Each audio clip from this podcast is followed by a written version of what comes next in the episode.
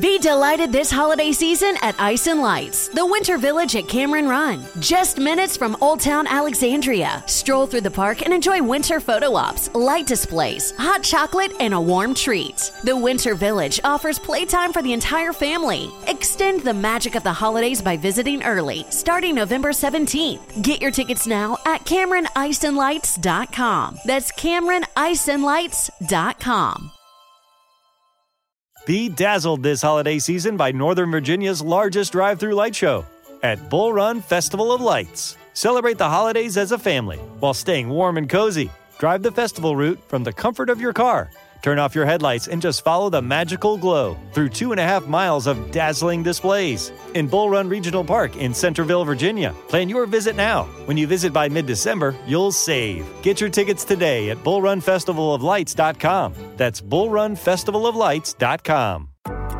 You're about to experience a life-giving message from Bishop Kevin Foreman, the People's Bishop and pastor of Harvest Church. We exist to lead people to totally love God, love people, and love life as one church in global locations. Find out more about Bishop Foreman and Harvest Church on our website at www.harvestchurch.church or get our app by texting the word HARVEST to the number 55498. Your faithful giving is how we continue to bring life-giving messages like these to you. Bless what blesses you in our app or online at www.harvestchurch.church/give. Now, let's get into today's life-giving message. I am blessed because the life-giving message I'm about to hear will change what I do. In Jesus' name, amen. So God, speak to us now. Do what you do when you do how you do it, because you do it so well. We are open and we are ready to receive right now in the name of Jesus. Somebody say hallelujah. Just take 5 seconds and let's worship God right before we get into this word. 5, everybody in this building and online. 4, what happens when I worship? You get yourself ready to receive. You're plowing the ground. You're getting yourself ready to receive, ready to receive, ready to receive. God has a word for you. Your best days are not behind you. They are ahead of you. Your next 12 will be your best 12. You're about to see God blow your mind. On 3, I need everybody to holler hallelujah. 1, 2, 3. Come on, 9:15, let's go to work. Welcome to 2021. This is the year we what? Set it off. I gave you the several definitions of the word set it off, but they all boil down to this phrase. One thing can change everything. It's amazing because big doors swing on small hinges. If one of the hinges is off, it doesn't matter how big or significant the door is, you can't get to the other side of the door. I'm going to tell you, this is going to be the year where you're going to make one small adjustment, and that small adjustment is going to make all the difference. I need you to realize this is not the year, watch me, of a repeat of 2020, of a repeat of your last decade, of a repeat of your any period of your life. This is not a repeat. You may face some things this year that are similar, but I need you to hear me say they are not the same. I need you to say that with some authority. Say they are not the same. So the last few messages, we've been looking at Moses and the children of Israel, and then when Joshua takes over. We looked at the Red Sea, which represented their past, and the Jordan River, which represented their future. The Red Sea, Moses lifts his hands, and the Lord sends a storm, and the Red Sea parts. The Lord vaporizes the water in the ground. They walk across on dry ground. But when they make it to their new with Joshua, the Lord says, all you have to do is lift your hands to get through the Red Sea. But now you're going to have to get in there for the Jordan River. In other words, I'm about to do more in your life, but it's going to require more from you. And I need everybody to hear me. This is not the year for you to pull back or hold back. This is the year for you to get in there. Everything you do, I need you to do it with all of you. Y'all ain't gonna say nothing. If you work flipping burgers, you better flip them burgers like that's the last burger that's ever gonna be flipped. Why? Because God's interviewing you for your next. Whatever you find your hand to do this year, you've got to do it with all of you. I wish you'd lay your hands on yourself and say, get in there, get in there. With the Red Sea, they never had to, listen, engage their enemy, God. They never had to engage their obstacle. Their obstacle was the Red Sea. They never, ever had to engage it. They were able to look at it and be spiritual from the sidelines, and things changed. But when they got to the Jordan, the Lord said, listen, you're going to be spiritual, but you're going to be spiritual in it. With the Red Sea, you got to be spiritual outside of it, and I moved it. But with the Jordan River, you're going to have to get in there and be spiritual, and I'll move that thing. In other words, some of you are waiting on things to happen to be your answer before you take action, and you're not getting any answers this year until you take action. I need you to stop saying, well, if the Lord does this, I know I'm supposed to do that. That's not how it's working this year. This is the year you're going to have to step off in it. And as you take action, you're going to get answers. As you make a phone call, provisions are going to come. As you bust a move, God's going to bust a move in your direction. Draw them nigh unto him, and he will draw them nigh unto you. So, after Moses' death and 40 years of wandering, we find ourselves in Joshua chapter 1 and verse number 11. And I want you to see what Joshua says, specifically germane to what they're about to do that I've made reference to with the Jordan River. I want you to see what Joshua says. Now listen, after Moses' death and 40 years of wandering, they have been mourning for 30 days that Moses has died. Question, how long are you going to mourn what's over? There are some friendships that are over.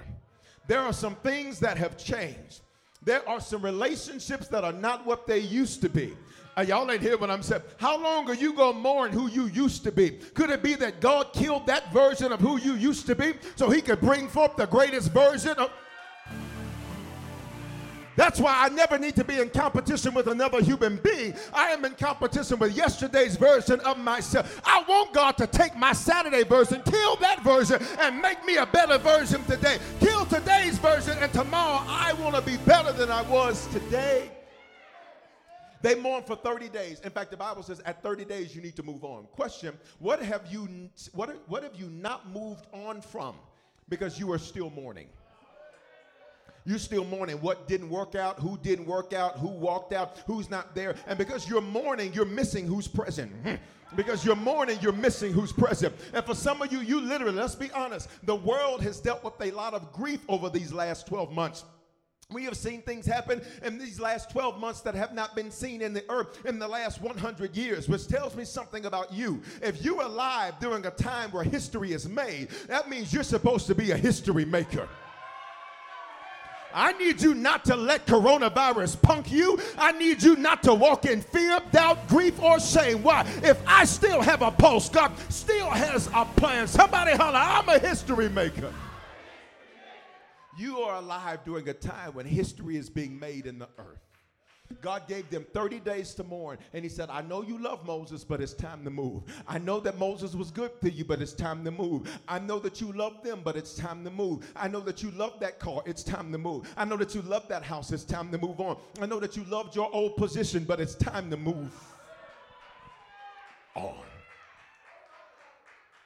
So after Moses' death and 40 years of wandering, look at the authority Joshua speaks with. And I need you to have some authority like this when you speak. Life and death are in the power of what? Your tongue. If you don't say it, you'll never see it. Joshua 1:11, look what Joshua says to the children of Israel. He says to them, prepare your provisions, for within 3 days you are to pass over this Jordan to go in to take possession of it.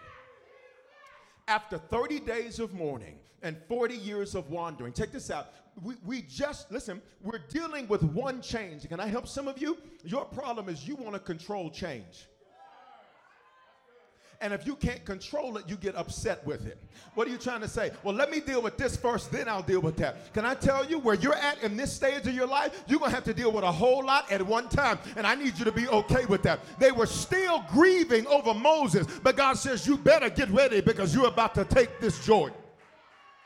Somebody say, I'm graced to handle a lot at one time. You better open your mouth and say it in this building and online. I need you to type and say, I'm graced to handle a lot at one time.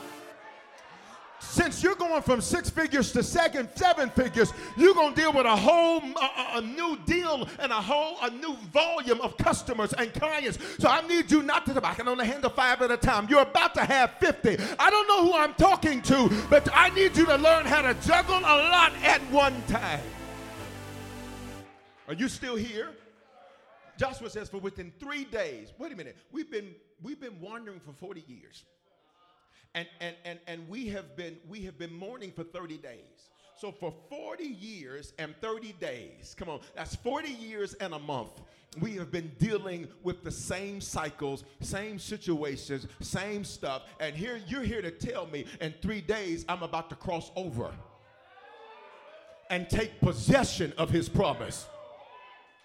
Okay, maybe the 11:15 is going to be the one to get it today. But I think there's some of us at this 9:15 that I don't care how long I have not done it.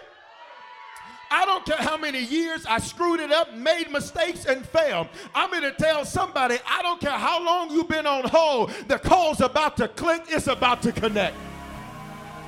I need you to open your mouth and say, I'm about ready to get in there. And just for those of us that are daring enough to confess it, you ought to be like Joshua and say, in these next 3 days. You ain't saying it with no faith.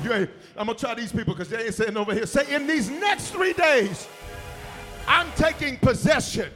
Say it again. Say, in these next 3 days, I'm passing over into possession. I dare you to praise him right there. Your phone's about to ring. Your name's about to be brought up. The contract's about to be put in front of your face. They're about to email you with the opportunity. Oh. Look. So Joshua makes this declaration in Joshua chapter 1. After how many years of wandering? 40. How many days of grieving? 30. Joshua says, in 3 days, we're moving out of this.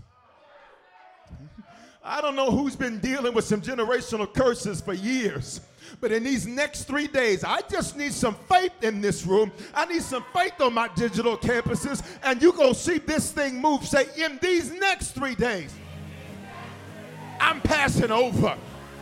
I know you didn't do it in your 20s, you're going to do it in your 30s. You didn't do it in your 30s, you'll do it in your 40s. You didn't do it in your 40s, you'll do it in your 50s. You didn't do it in your 50s, you'll do it in your 60s. But all I know is things are about to change because my next 12 will be my best 12.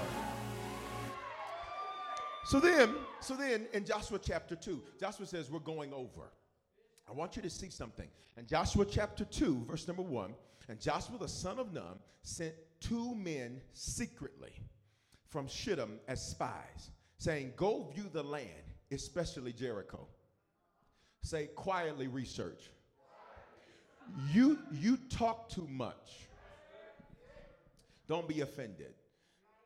Joshua said, we're about to cross over this Jordan. Now, can I give you some revelation here? We see the children of Israel cross over the Jordan in chapter 4. But there's two spies that he sends to cross over in chapter 2.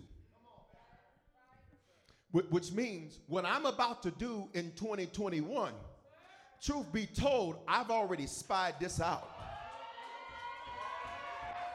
You thought you were wasting your time last year. You thought you were wasting your time looking at houses. Come on. You thought you were wasting your time researching. No. I was spying out where I'm getting ready to go to.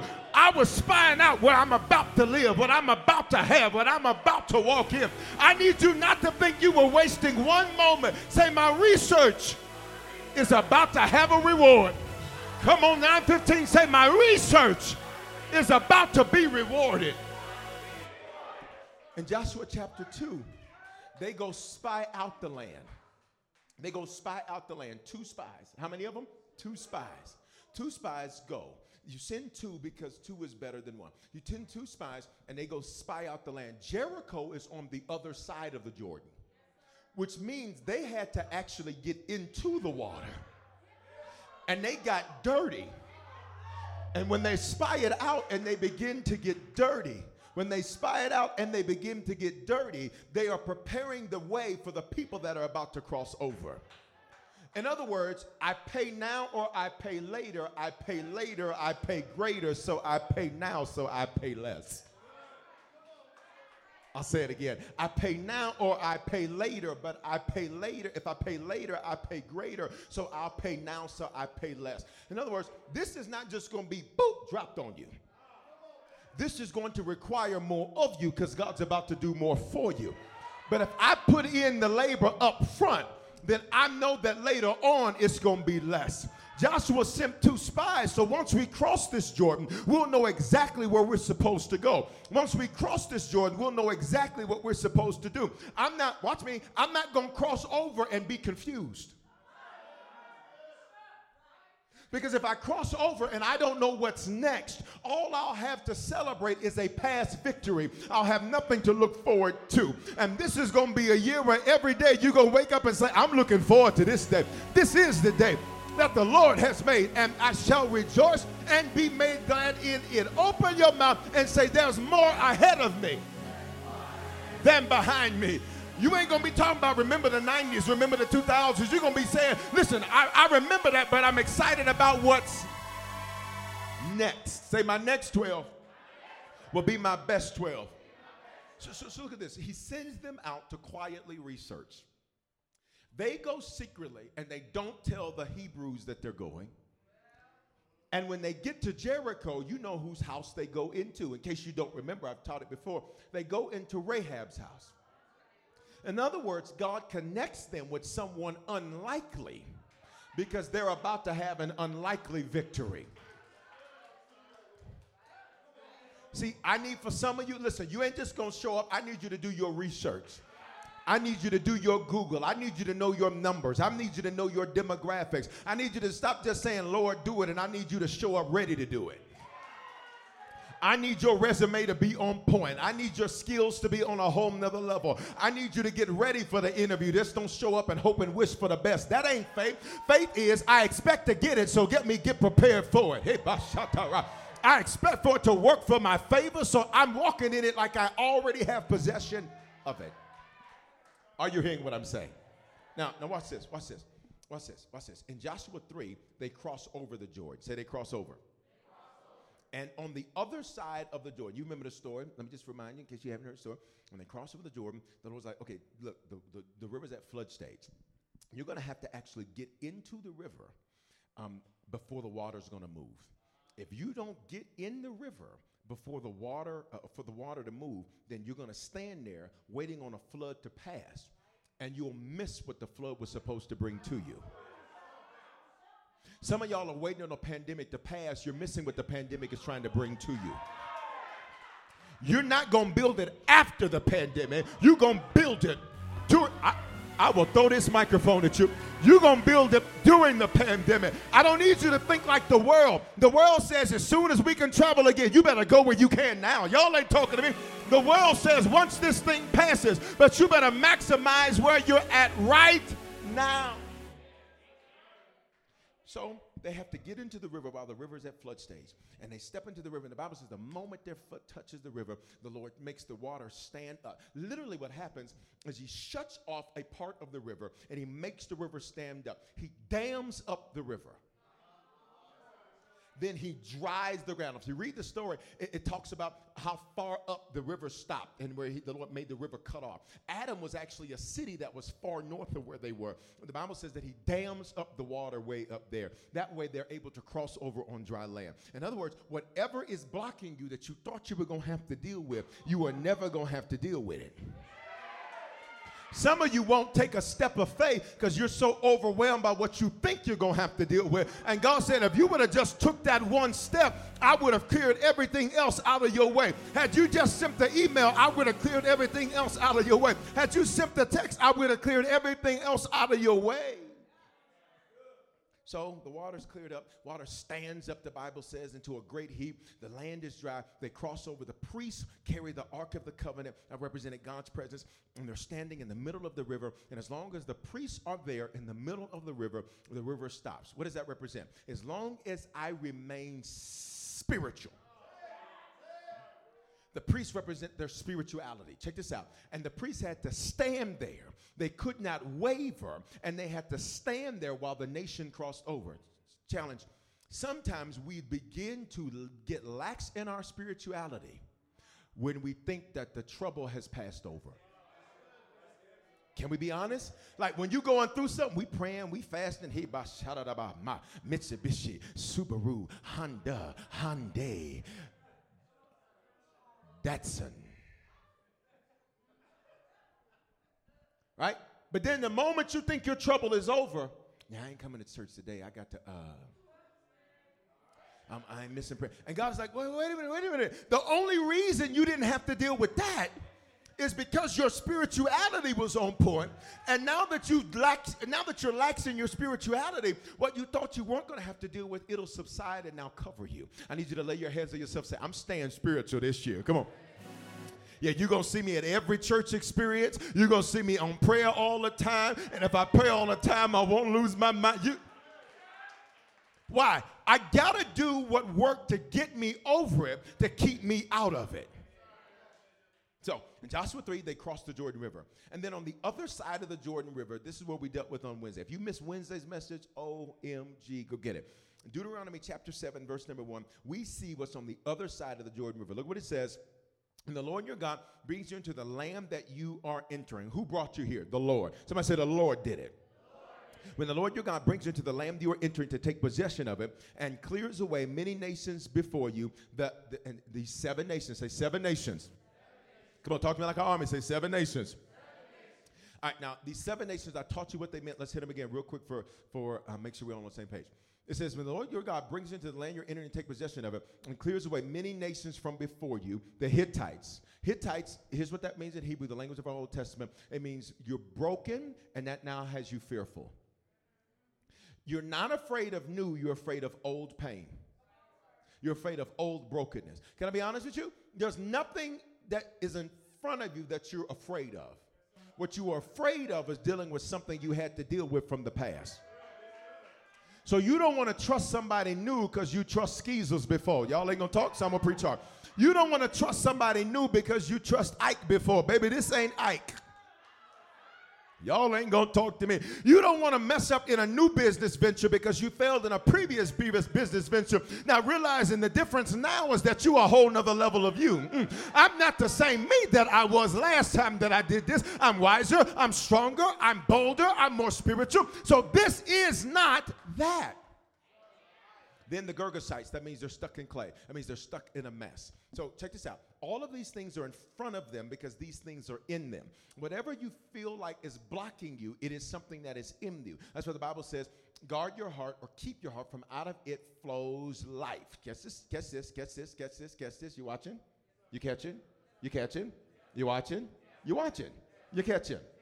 Wherever you look, there you are. Wherever you look, there you are. Whatever you're afraid of, that's you. Whatever you're scared of, that's you. Whatever you don't want to happen, that's in you. So these nations are before them because these traits are in them. You all are fearful because Pharaoh broke you. He beat you down to where you don't even think you're worthy to have your own. Come on here. Pharaoh beat you down to where you don't even think you deserve moving in anything great. And I've come to speak life into you today that says to you again, if you have a pulse, God still has a plan. You're not trash. You're not junk. You're not a throwaway. You were sent to rule. Let's go. And to reign and to conquer and to subdue. But then you can get stuck in your mess. This is the Gergesites, where you get stuck in your mess. This is what happens. They are stuck in their mess. And whenever you are stuck in mess, here's the deal. The mess is over, but you're stuck in it. Messy people are people who don't know how to live without a struggle. So when life is good, they find someone. Let me tell you, don't date a messy person. Because what they're going to do is every time you deal with them, they're going to blame you for the mess. Every issue that comes up, they're going to blame you for it. Don't have messy friends, because what they're going to do is they're going to urinate and defecate on you. And you'll always find out people thinking wrong and bad about you. That's because the people around you have misrepresented you to other people. Then the Amorites. What does this mean? The talkers. They were afraid of people talking. They were afraid of what people would say. Can I be honest with you? If nobody's talking about you, you must not be that good. I need you to lay your hands on yourself and say, go on and talk, because I'm good at what I do. Come on, 9:15. Say it like you mean it. Say, I'm not afraid of no Amorite. Say what you gonna say. I've never seen a lion obsessed with the opinion of a sheep. I have never seen a king worried about the opinion of the subject. What are you saying to me, Bishop? They were so afraid of people talking, because the word on the street about them was that their God has left them, and he left them in 430 years of bondage. If God is with them, why are they in that? And some of you, watch me, that's been the word on the street about you. The word on the street was about if you so spiritual, if you so saved, if all that giving works, if all that time, if all that. And God says, I'm about to make them wish they never had your name in their mouth. Somebody say, I'm not afraid of talkers. Say, because in my next 12, the talk is going to change. They're going to see how blessed I am. They're going to see how favored I am. All for God's glory. Let's go. And then the Canaanites. Canaanites means zeal without action. He says you get excited about things and then you stop. You don't do anything after the moment of excitement. How many of us can be honest that we've gotten excited about things and then done it? Okay, listen, you ever got excited about buying something? Bought it? And then be like, oh, shoot, I forgot. I didn't even remember I had that. Okay? God says the children of Israel, they had zeal without action. They got excited about taking territory until it was time to go work to take territory. It's like getting excited for a photo shoot until you got to bring 40 outfits. You're excited about a baby until you got to carry it and clean it and wipe it and wipe its snot and feed it.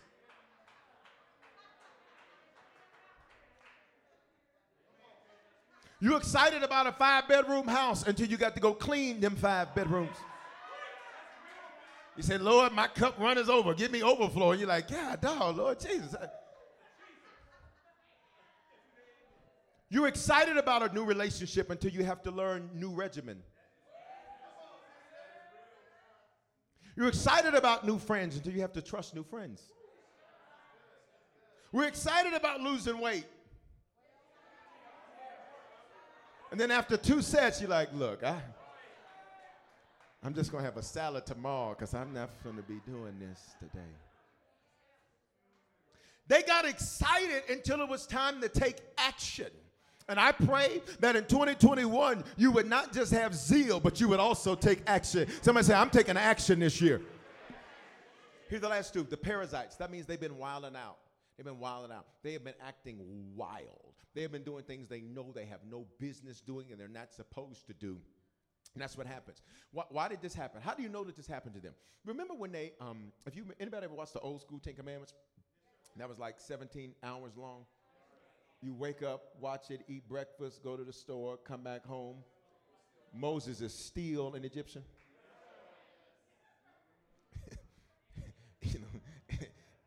And then, you know, you can take you a nap, wake up, and one of them good after-church naps, one of them 2-hour naps. Wake up, and they just finally about to cross. Right? Okay, but Charlton Heston, take this out. You remember when they got to the base of the mountain. They got to the base of the mountain. They're waiting on Moses to bring the Ten Commandments, right? It's amazing. The movie didn't get to its point into the end. Revelation, there are certain things that are not going to make sense until you get to the end of it. There are certain stages and places in your life where you're not going to understand why you had to deal with it until you get to the end of it and you're getting ready to walk into your next and it's about to make sense. Open your mouth, please, and say, it's about to make sense. Remember at the end, and they're standing there and they're all at the base of the mountain and Moses is taking long. He's up there for 40 days and 40 nights and they say, Moses has died. Moses is up there trying to write some fake rules for us to follow. You see Korah, Dathan, and Abiram. Dathan, you remember Dathan? He was the shorter guy that just had the nasty attitude and all of that, and they're doing all of that. And remember how they started wiling. They started taking their gold, making calves, making false gods. Come on. They started doing everything that they were not supposed to do because of how long it was taking to get their next instruction. And sometimes in our lives, we start wiling because we're like, God, this waiting is taking too long. And I need for you to hear me. This is not the time for you to wild out. You've been a good girl. Keep on being a good girl. You've been a good man. Keep on being a good man. You've been faithful. Keep being faithful. You've been consistent. Keep being consistent. This is not the time to wild out because your faithfulness is about to pay off. I need you to open your mouth, please, and say, my faithfulness is about to pay off. Look at this next one. The Hivites, that means submission. The children of Israel, because they were ruled so harshly by Pharaoh, they would not be ruled at all by Moses. Some of you have to be careful that you don't allow people who have abused you to make you an unsubmissive person in the name of I'm just strong. No, you're out of order. And you ain't got to say nothing to me, but I'm right about it. I just got my own mind. But what does that mean? You can't follow instructions? What does that even mean? I just say what's on my mind. Maybe that's part of your problem. You say too much, and you can give everybody a piece of your mind. You ain't got no mind left. Submission is what Jesus, the Bible says Jesus was meek. Meek isn't weak. Meek is submissive. That means when Jesus went into a scenario where he was not ranked, he submitted. So when he gets around John the Baptist, what does he say? You baptize me. The baptism wasn't to get Jesus saved. Baptism was a Hebrew custom called mikvah, which meant to ordain him into the priesthood. So he submits to John because John has rank. He doesn't show up and say, you do know I'm the son of the living God. You do know I'm theanthropos, 100% God. So much God you can't believe I'm man. So much man you can't believe I'm God. You do know this. When you're submissive, you don't have to state your position. When you're submissive, you walk in and say, now who has rank? Now I submit to whoever has rank. Why? Because since I'm in authority, I know how to be under authority, and there's nothing good about being an arrogant, pompous bastard. Y'all ain't saying nothing to me. There's nothing good about being unsubmissive. Bastard means fatherless one. Like you're not showing your wife how strong you are by disrespecting your pastor. You're not. You're not. You're not. You're not showing your friends, they ain't going to talk to me like that, by being unsubmissive. That's a godly thing. Submission, up under a mission. I just submit to a mission. I just submit to it. Okay, cool. This person has rank, so I submit to that. Are you hearing what I'm saying? Okay? God says, y'all have not learned to submit because Pharaoh ruled you so harshly, you don't want to submit to nobody now. So even though Moses got you out of Egypt, now Moses say, jump. You're like, not today. Moses say, come on, let's do this. Nah, you brought us out here to kill us. Well, you were going to die over there. At least you get to see some new stuff. Here was the point. You ready for this? When you're unsubmissive, you find excuses not to submit.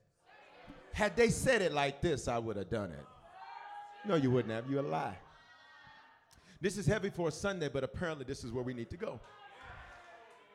But had they, I got to be talked to different. You think it's about you? You think that the whole show has to change to fit your communication preference? You don't do that at your job. Y'all ain't gonna say nothing to me. You don't do that anywhere else. You submit to the order, so don't say you can't do it. I pray some of you be healed of the scars of those who had authority and abused the authority they had over you. I pray healing. Come on, lift your hands. Everybody in this building online. I speak healing into your life for anybody that was over you that abused that authority so that you would still be able to be submissive. Somebody say, I will not be unsubmissive. Because when you're unsubmitted, you are uncovered, and anything uncovered spoils.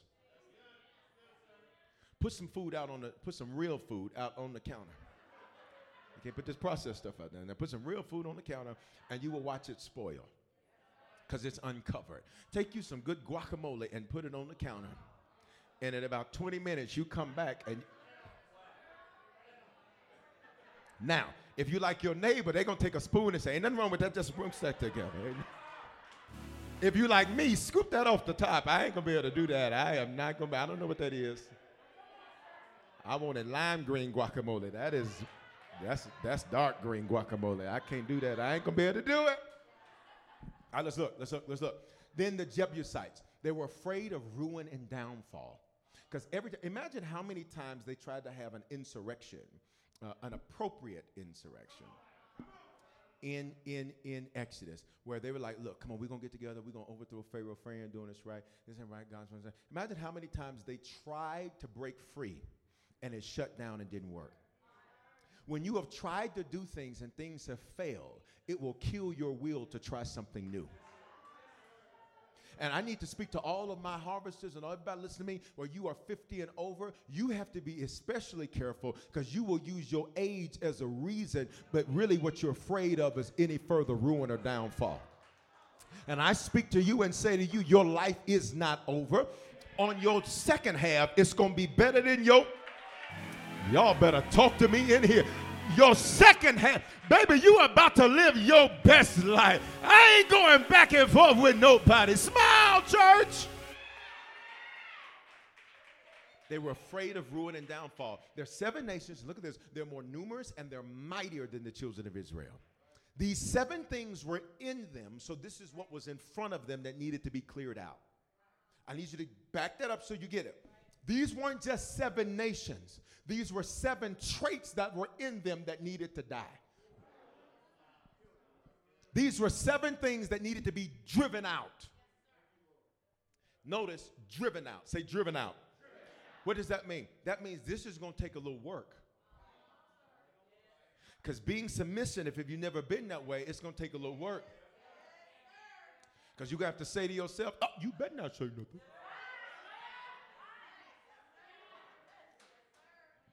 It's quiet in the church. If you're used to getting excited and taking no action, you got a whole list of stuff you're thinking about doing. Now it's going to take work to actually start checking stuff off. I pray by the end of this week, everything you set out to do, you're able to check it off and watch it done.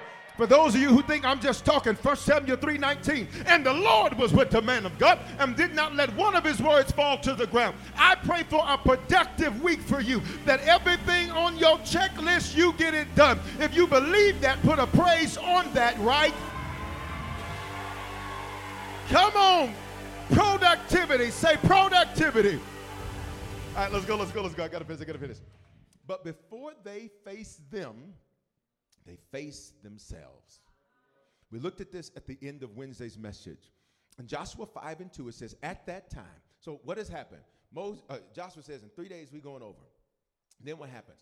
Chapter 2, he sends out spies. Then they cross over. Then when they cross over, the first thing God has for them to do before they engage those seven nations, which are traits in themselves. Somebody say they dealt with themselves.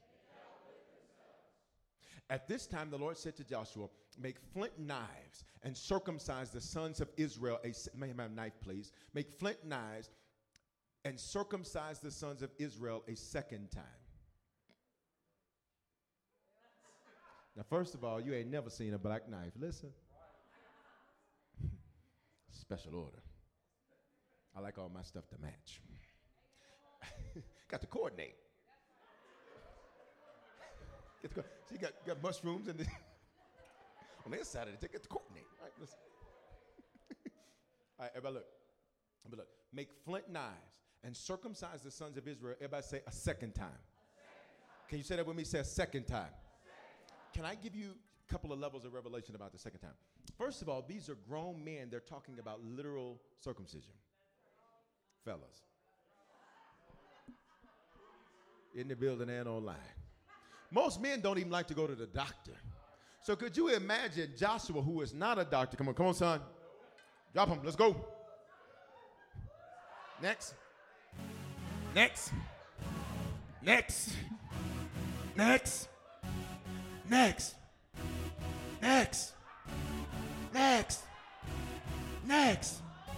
But we about to go. We about to go over. But you can't go with all that attitude.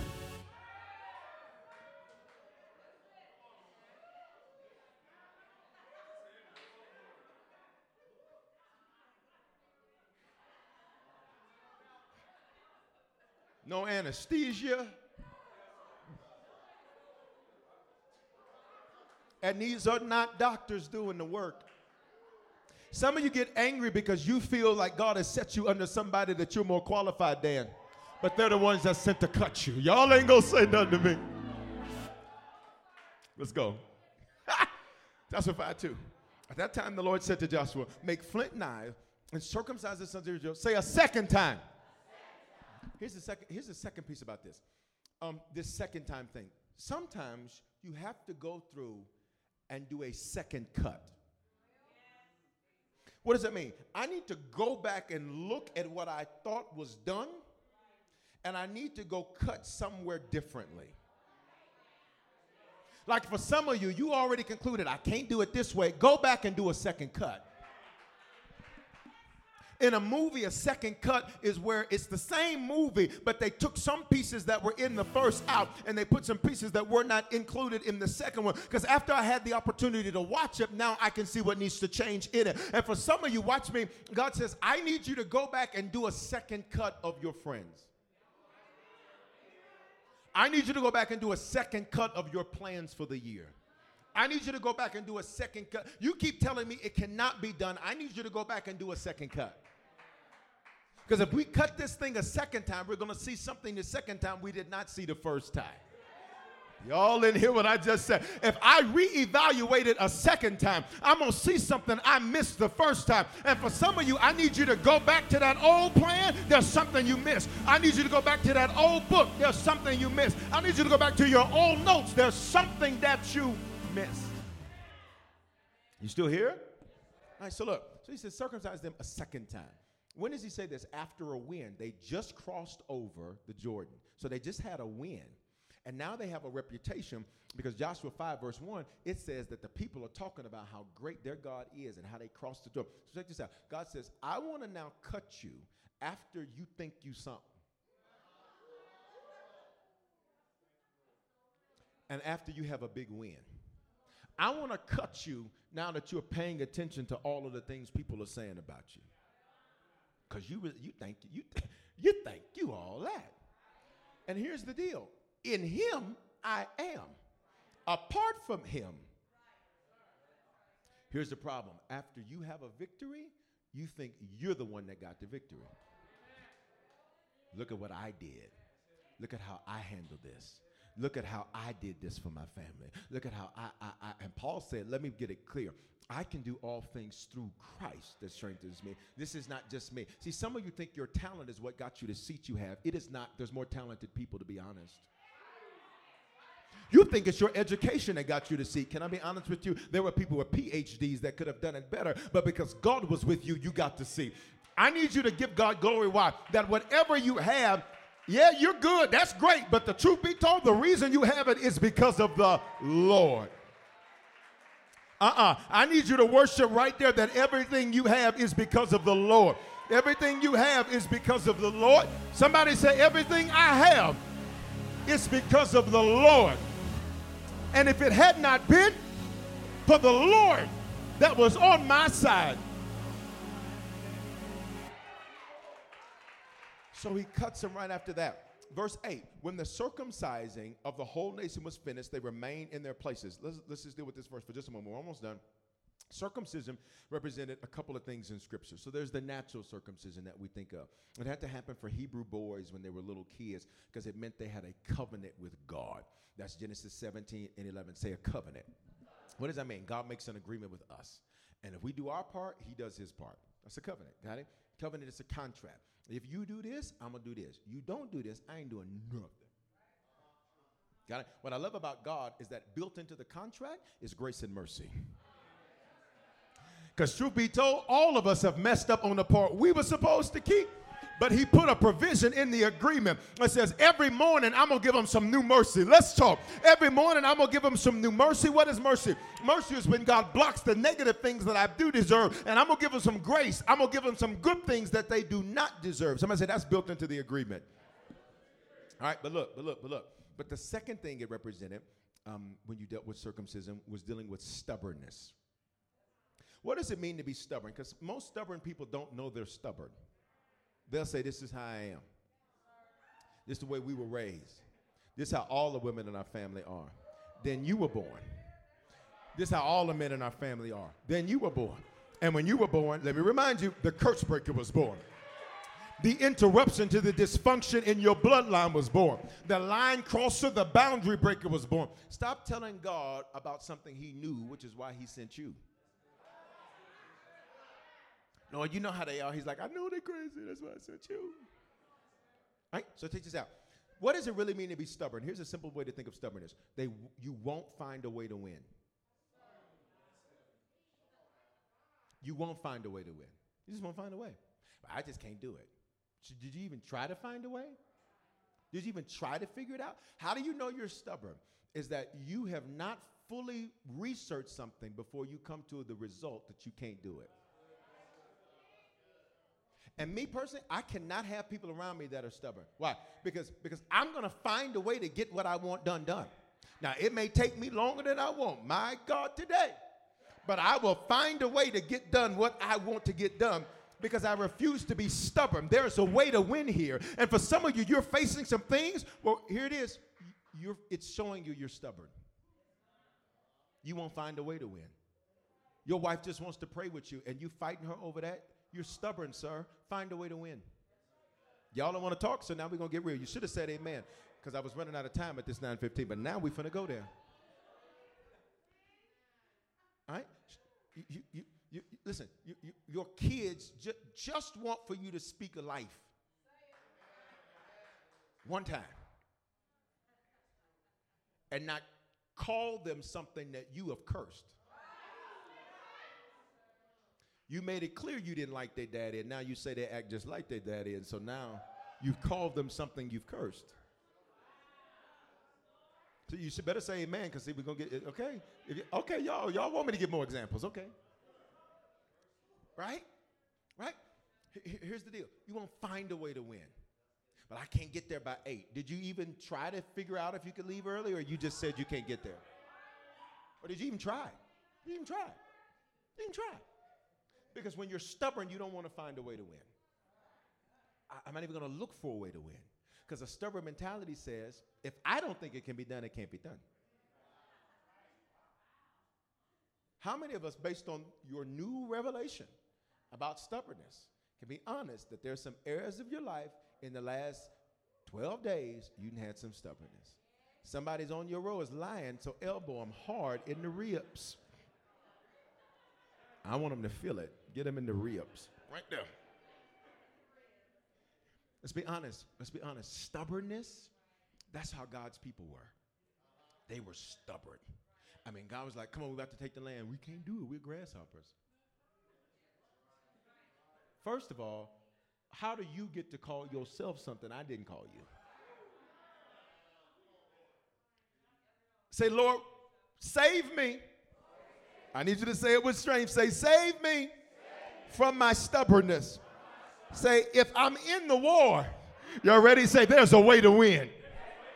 Come on, 9:15. I need you to say it again. Say, if I'm in a war, there is a way to win. There's a way to do it. Sometimes I just can't do it all. It's so much. You're stubborn. It's not that much. You've done more before. You have more time on your hands now.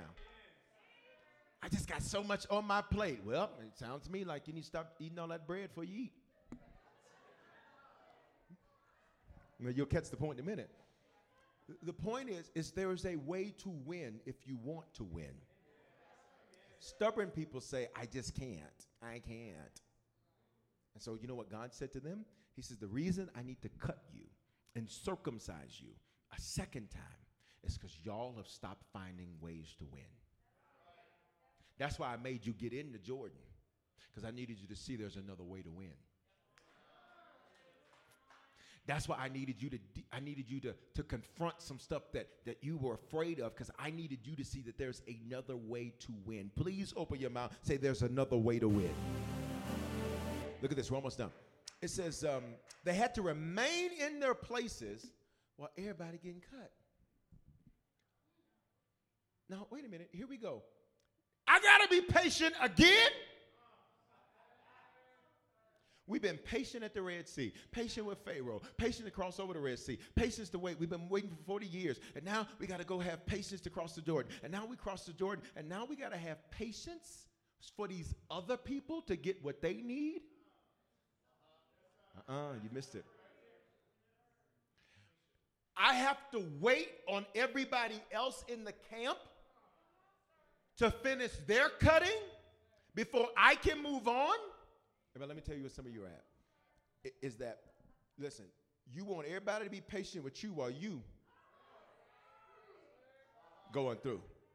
But when you out, you're like, I'm ready to go. Let's go. And God says, well, but they waited on you. It's quiet right through here. They were patient with you. So now you're going to have to be patient with them. Y'all ain't going to say nothing right there. God was patient with you for you to get your life together. And now that you got your life together, you talk about, look, you either get it together in 5 minutes or I'm out.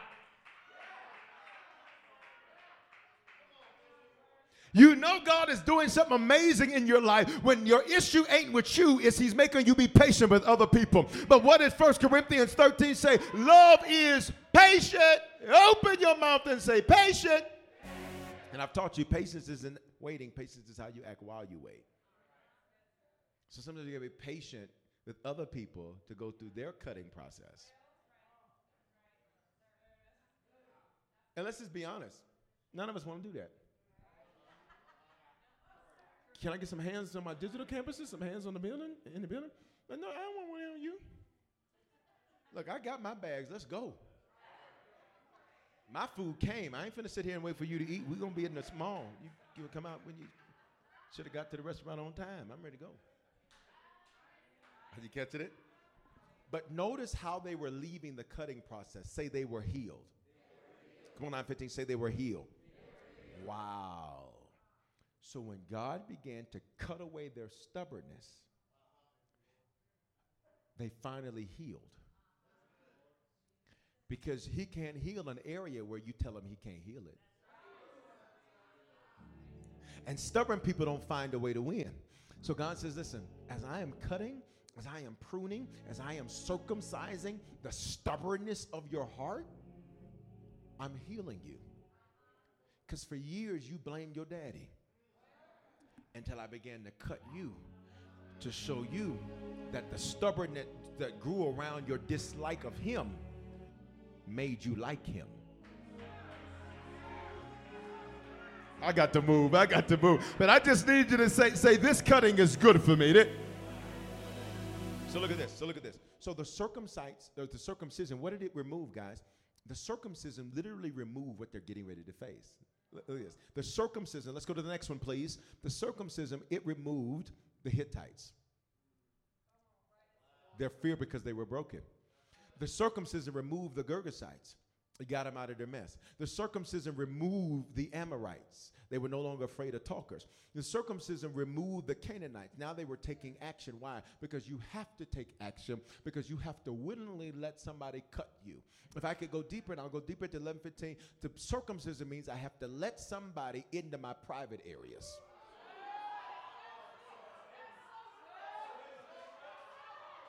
And if I can't let somebody into my private stuff, well, I don't talk about that. We don't talk about that in this family.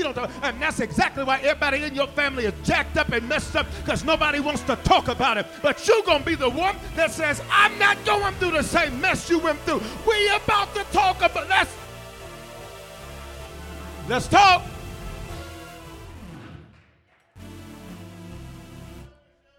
The Perizzites, they stopped wilding out. Why? Because while you are recovering from your cut, you can't wild out.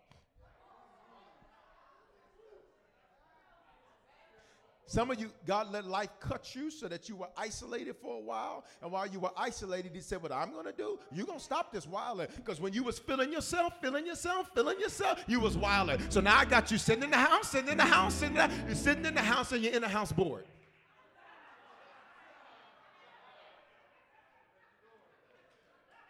Because we're going to fix this wilding you've been doing. You ain't finna act crazy. Y'all ain't saying that to me. I got to finish. The Hivite submission. He says, you're going to submit. Why? The very act of letting another into my private spaces and cutting me is submission. I'm going to let a grown man tell another grown man what to do. And God says, that's submission. Got it? And the Jebusites. He says, you ain't going to be afraid of ruin and downfall anymore. The circumcision removed these things, because what really had grown on them? These 7 things had now grown over their hearts. That's why in the scripture, when it talks about circumcision, it says, and be circumcised from the foreskins of your heart. Come on, y'all, just go with me, Southampton. And the problem is, here it is. The problem is that if you don't handle that, you're going to have disease from that.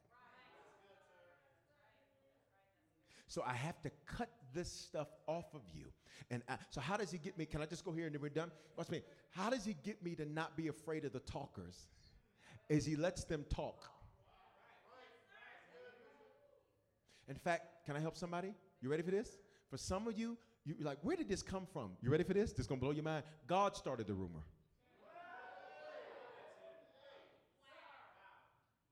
And he said, now go run tell that. Because while you think you're hurting her, what you don't realize is I'm using it to circumcise her. While you think you're hurting him, I'm using it to circumcise him. And so I'm going to let you talk so that it cuts, but it's not going to kill. Okay, y'all ready? All right, look. So look at verse 12. I got to quit. Oh, my God. You ready? Verse 12. Look at verse 12. Now, they're circumcised, and I want you to look at verse 12. Here it is. I get as far as I can, 9:15. Y'all with me? Y'all are being a bit cerebral this morning. That's fine. Taking good notes, right? Y'all talking about, yes, you ain't got no pad to first. I'm taking good notes, Bishop. Where your pad? All right, look. Here we go. And the manna ceased the day after they ate the produce of the land. And there was no longer manna for the people of Israel, but they ate the fruit of the land of Canaan. Please say the last two words, that year.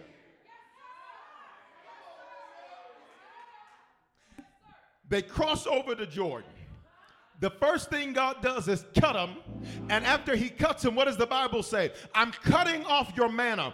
For years now, after they came out of Egypt, for 40 years, they've been living on manna. What does manna mean? The scripture references there, Exodus 16 and 21. They lived day to day. You'll catch up. The manna would fall from heaven, and they could only eat it that day.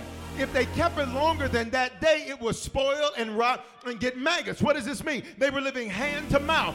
You're not getting what I'm saying. They were going from day to day just trying to make it. But the Bible says, after I cut you, now I'm about to take you from manna, and you're about to eat some fruit. When you gonna do it? This year. I need everybody in this building and everybody online. Say, this year, the manna's ceasing because the fruit is coming. I need you to open your mouth and say it again. Say, the manna's ceasing because the fruit is coming. What does that mean? I'm not living day to day anymore. I'm not living hand to mouth anymore. I'm not trying to just survive. Baby, I'm about to thrive. And my next 12 will be my best 12. And my next 12 will be my best 12. Do you see this? For 40 years, they got accustomed to living day to day. For 40 years, they got accustomed to manna. But after he cut them, this was the first time that he let them eat the fruit of their promise. And for you and I, it's not a piece of land as a promised land. It's a lifestyle, the lifestyle of shalom. What are you trying to tell me, Bishop? Say it's happening this year.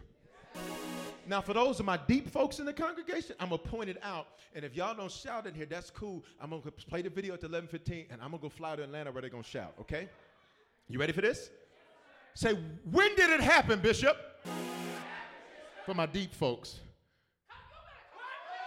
I will throw this mic at you. I will throw this mic at you. I will throw this mic at you. Somebody say in 21. That's when it happened. Open your mouth and say it's getting ready to happen. Say it again. Say it's getting ready to happen. You're about to be so glad you didn't quit. You're about to be so glad you didn't let the cut kill you. You're about to be so glad you didn't give up. Your best 12 are your best 12 are your.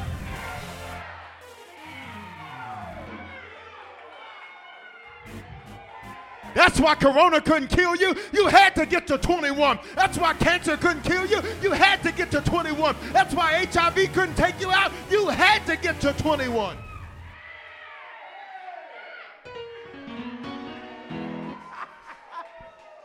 Wow! Somebody say this year. Say it again. Say this year.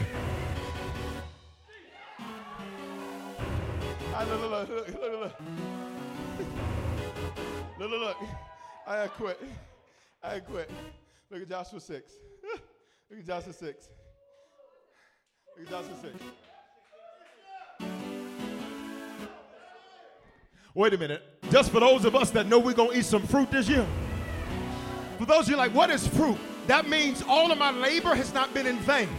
All of my faithfulness has not been in vain. There's going to be some fruit from the what? The seeds that I...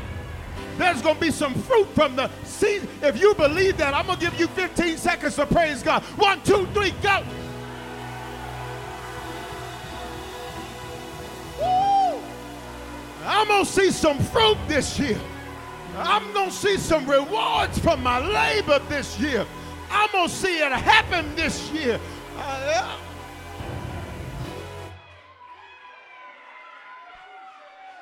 And people are going to say, why didn't you give up? I just had to get to 21. Why didn't you throw in the towel? I had to get to. All right, let me stop. Look, Exodus 6:1.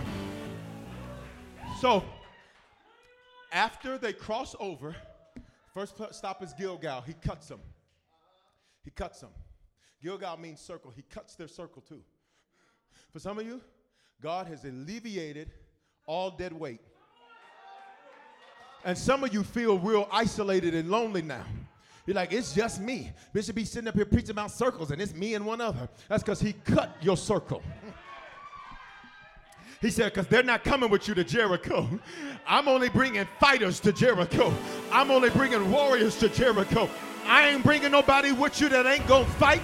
I'm not bringing anybody with you that's going to give up. I'm surrounding you by some gladiators. I'm surrounding you by some fighters. I'm surrounding you by some people that want to be in your life. It's one thing I know. I don't want anybody in my life that doesn't know they want to be there. God cut every doubter from around you. He cut every fake friend from around you. He cut every relationship that wasn't going nowhere from around you. I got to quit. Joshua 6:1. Now Jericho, say, here's what's next. Talk to me, 9:15, say, here's what's next. Now Jericho was shut up inside and outside because of the people of Israel. What happened? The king heard what happened at the Jordan. So now when they're getting ready to have their next conquest, they shut it down. In other words, I don't see any way in this. I don't see any way out of this. And for some of you, you listen to me, when you get to your Jericho, let me tell you what you're going to do. And I got 3 minutes to teach it to you, so you got to come quick, class. You ready? Nobody went out and nobody came in. What does this mean? When I look at it, please listen to me, it's going to look harder than it will be if I obey. Some of us, we are facing things like, God, how am I going to do that with this? It's going to look harder than it will be if you obey. Verse 2, the Lord said to Joshua, see, I have given Jericho into your hand, and its king, and its mighty men of valor. That means it's warriors. Check this out. But what is he saying? But you're going to have to work to go get it. I just need you to prophesy to yourself. Lay your hands on yourself. Say, get it. You need to say it like you mean it. Say, get it. 9:15, I need y'all to type down on every digital campus. Say, I'm going to get it. Say, but at first... it's going to look real hard.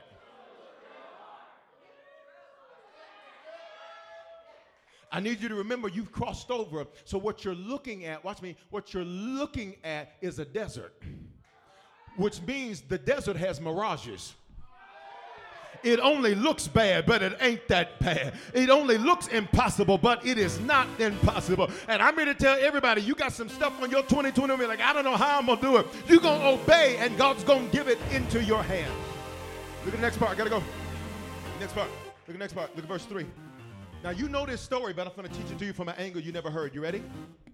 You shall march around the city, all the men of war going around with the city one time.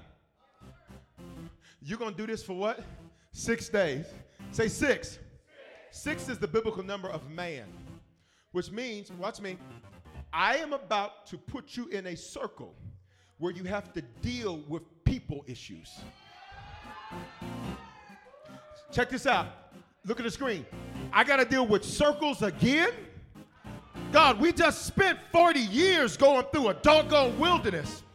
We just spent 14 years building something. Y'all ain't going to talk to me. I got to deal with circles again, but I need you to open your mouth and say it's similar, but not the same. Who right now, you're facing some stuff that feels like something you already been through? You better listen to me and listen to me clearly. It is similar, but it is not the same. Somebody say, this circle has a big reward. Say it again, this circle has a huge reward. Stop on the seventh day. You shall march around the city 7 times. And the priest shall blow the trumpet. Check it out. The most circles when I'm closest to it. You're not getting it. You're not getting it. You're not getting it. The most circles when I'm closest to it. See, for 6 days, I could walk around 1 time each day. But then right when I'm about to get it, right when it's about to happen, all of a sudden you say, now on this last day, I'm going to need you to walk 7 times. The biblical number of 7 means completion. So God says, I'm about to complete something in you, which is why your process feels familiar, which is why your process, you're tired of it. Why? I've seen all of this before. I've been through all of this before. I've gone through all these hoops before. I've spent all this time before. But somebody say, but it's different this time. Say it's different this time. Say it again. Say it's different this time. What does this mean? I have the most repetition when I am closest to my reward.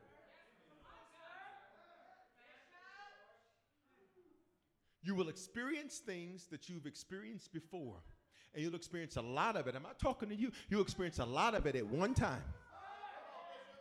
And here's what the enemy wants to get you to do. Come on. All right, this is Jericho. 7 times. Come on. It's the last day. Say it's the 7th day. That's 1. Y'all count with me. 2, y'all count with me when he gets there. 3, y'all count with me when he gets there. 4, y'all count with me.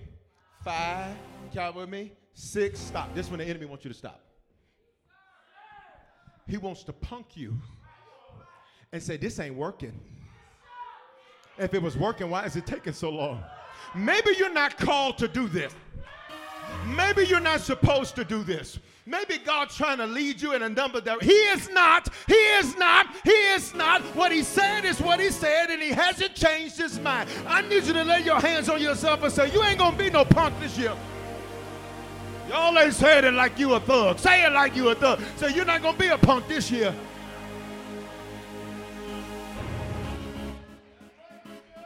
So what the enemy does, watch me. It's on this last one. I'm almost to 7. But come on, go.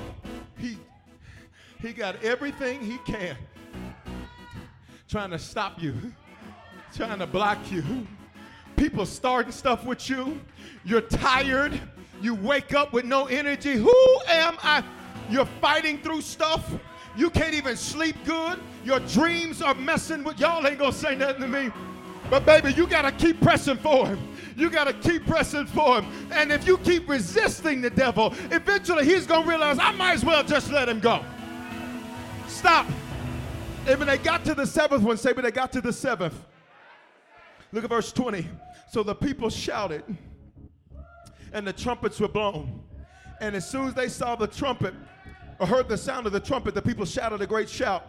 And the wall fell down flat, so that the people went up to the city, every man straight before him, and they captured the city. Check this out. They shouted before the walls fell.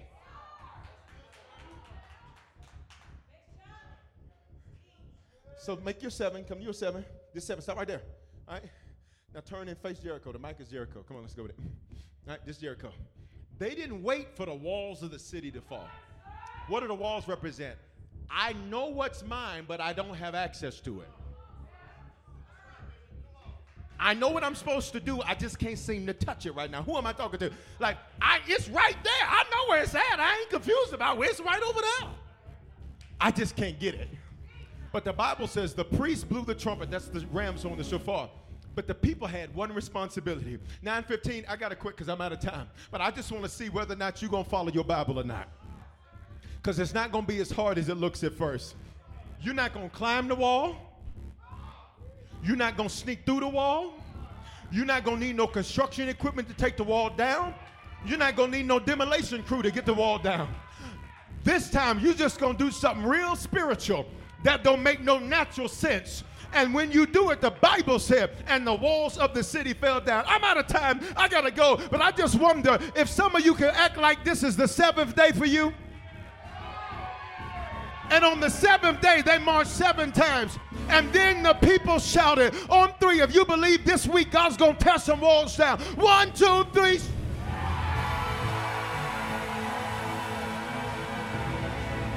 Come on, 9:15. Shout. Hey, yeah, yeah, yeah, yeah. Wait.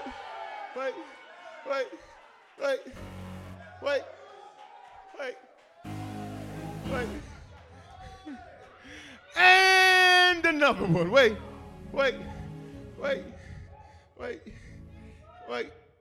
You mean in the first few weeks of January, I dealt with some circles?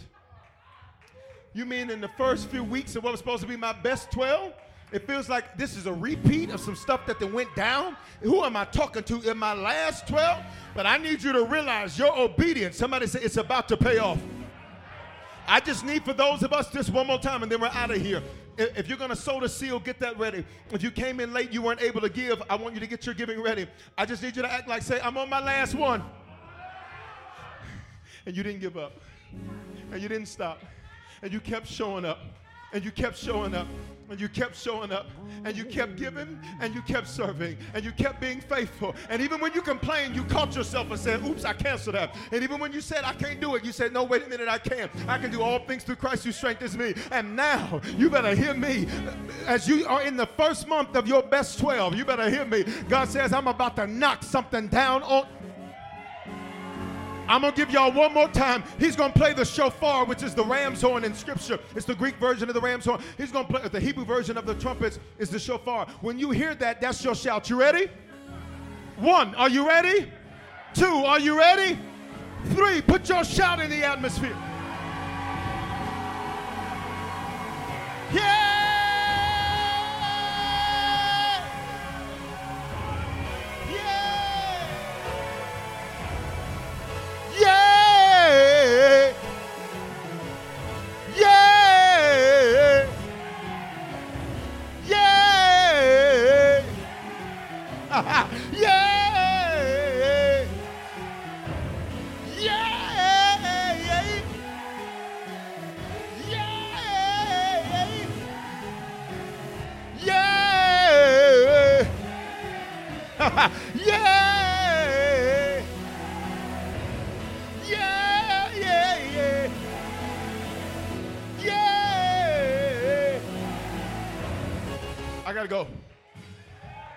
Today, if you're watching this experience and you're not a Christian, this is your moment.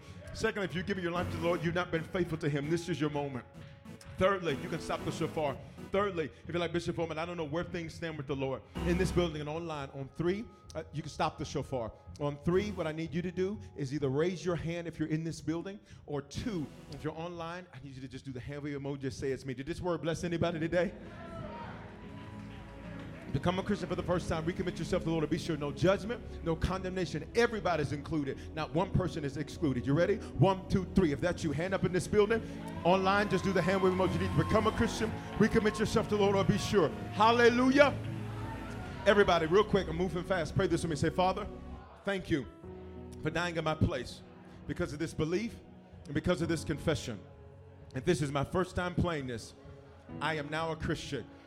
I believe and I confess that you are my Savior and my Lord.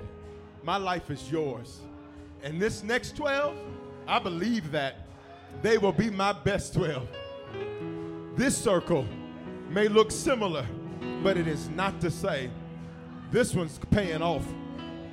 Jericho is mine. Come on, come on, come on. Say some great victories are mine. I expect it this week in the name of Jesus. Somebody say hallelujah. I dare you to put one more praise on that right there. Did you make a decision to become a Christian for the first time or recommit your life to Jesus? We want to help you make Christianity your lifestyle and not just a hobby. Text the word DECISION to 55498 to let us know about your decision, and we'll send you amazing resources to help you know what to do next. We're praying for you, and congratulations! The rest of your life will be the best of your life. When you visit Arizona, time is measured in moments, not minutes. Like the moment your work stress disappears as you kayak through the canyons. Or the moment you discover the life-changing effects of prickly pear chocolate. But nothing beats the moment you see the Grand Canyon for the very first time. Visit a new state of mind. Learn more at hereyouareaz.com.